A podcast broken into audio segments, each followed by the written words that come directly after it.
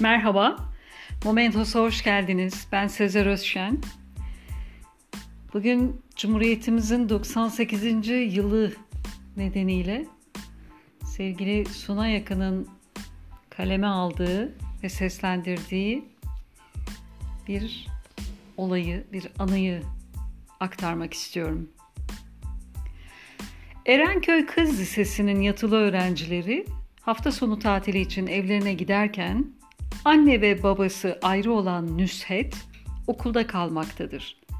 Yatakhanenin penceresinden gökyüzüne bakan genç kız her gece yalnızlığını yıldızlarla paylaşır.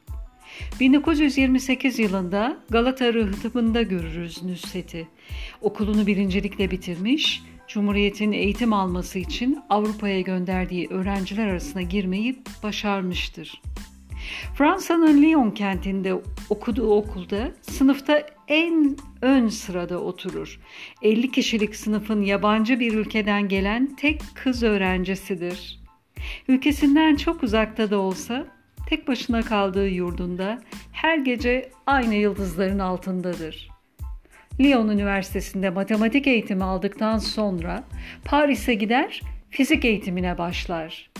Geceleri yine yıldızlarla birliktedir. Ama bu kez onlara staj yaptığı Paris rasathanesindeki teleskoptan bakmaktadır.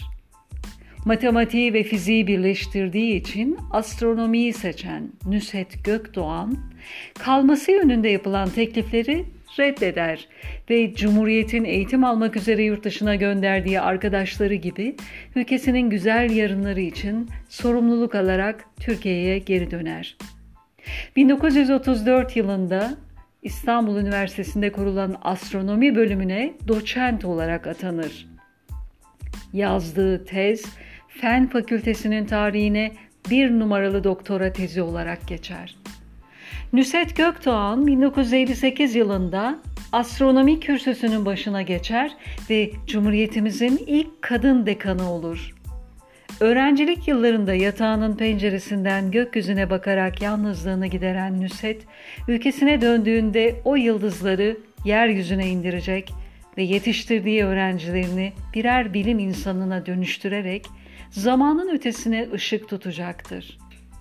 Mustafa Kemal Atatürk ve Cumhuriyete ışık olan o güzel yüreklere gökyüzündeki yıldızlar kadar sevgi ve minnet duygusuyla Cumhuriyetimizin 98. yılı kutlu olsun.